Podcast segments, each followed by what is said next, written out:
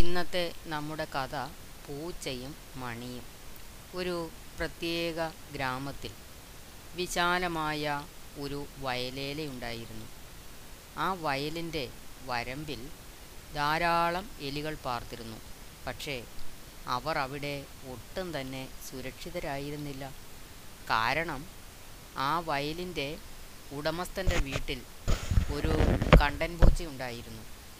അത് വയലിനു വളരെ സമീപത്തുമായിരുന്നു.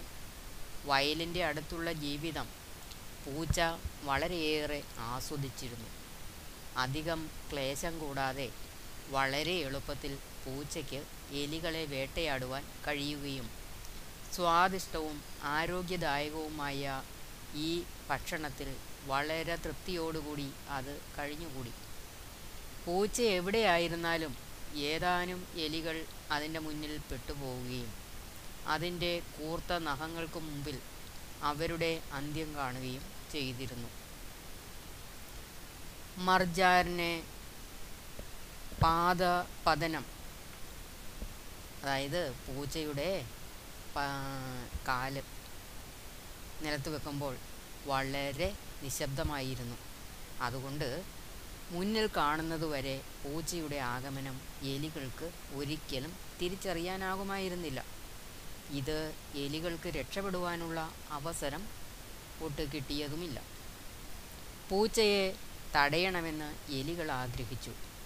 അവരെല്ലാവരും ഒരു നേതാവിൻ്റെ ചുറ്റും കൂടി ഈ വിഷയത്തെപ്പറ്റി കൂടിയാലോചിച്ചു.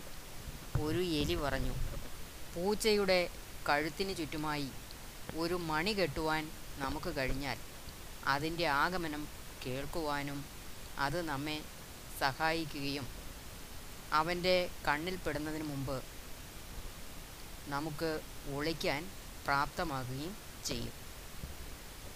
എല്ലാവർക്കും ഇത് വളരെ സുന്ദരമായ ഒരു ആശയമാണെന്ന് തോന്നി. പക്ഷേ ഈ പദ്ധതിയെ പ്രാവർത്തികമാക്കുന്നത് ഒരു ചോദ്യമായിരുന്നു. അവസാനം ഒരു എലി താൻ ഇതിനെ പ്രായോഗികമാക്കും എന്ന് പറഞ്ഞുകൊണ്ട് മുന്നോട്ട് വന്നു. ധീരനായ എലി ഒരു നിപുണൻ മാത്രമായിരുന്നില്ല, വളരെ കൗശലക്കാരനുമായിരുന്നു. കുറേ സഹായികളുമായി അത് കർഷകൻ്റെ വീട്ടിലേക്ക് ചെന്നിട്ട് ഒരു വലിയ കുടത്തെ വയലിലേക്ക് ഉരുട്ടിക്കൊണ്ടുപോന്നു. പൂച്ച സ്ഥിരമായി ചുറ്റിത്തിരിയാറുള്ള അവരുടെ വാസസ്ഥാനത്തിനടുത്ത് അതിനെ സ്ഥാപിച്ചു. ധീരനായ എലി ഒരു മണിയെടുത്ത് അതിനെ ഒരു മാലയിൽ കോർത്തു. തുടർന്ന് വളരെ സമർത്ഥമായി അതിനെ കുടത്തിൻ്റെ വായ്ഭാഗത്ത് ഉറപ്പിച്ചു. ഈ മാലയിൽ നിന്നും ഒരു കയറ് അടുത്തുള്ള മാളത്തിലേക്ക് നീണ്ടുപോയി. ഇതെല്ലാം സൂക്ഷ്മതയും കഴിവും വിനിയോഗിച്ച് ചെയ്തതായതുകൊണ്ട് നിരീക്ഷകന് കയറോ മണിയോ പ്രത്യക്ഷമായിരുന്നില്ല. സമർത്ഥനായ എലി കയറിൻ്റെ ഒരറ്റം പിടിച്ചുകൊണ്ട് മാളത്തിലിരുന്നു. പതിവ് പോലെ പൂച്ച എലിയുടെ മാളത്തിലേക്ക് എത്തി. മാളത്തെ സമീപിച്ച് മാളങ്ങൾക്കടുത്ത് ഒരു കുടം സ്ഥാപിച്ചിരിക്കുന്നത് കണ്ട് അത്ഭുതപ്പെട്ടു. പൂച്ചയുടെ മനസ്സിൽ ഒരു പുതിയ ആശയം വന്നു ചേർന്നു. അത് കുടത്തിനകത്തേക്ക് ചാടിക്കയറി എലികൾ വരുന്നതും കാത്ത് ഇരുന്നു. പദ്ധതി ഇട്ടിരുന്നതുപോലെ ഒരു ചെറിയ എലി മാളത്തിന് പുറത്തേക്ക് വന്നിട്ട് ഒരു ശബ്ദമുണ്ടാക്കി.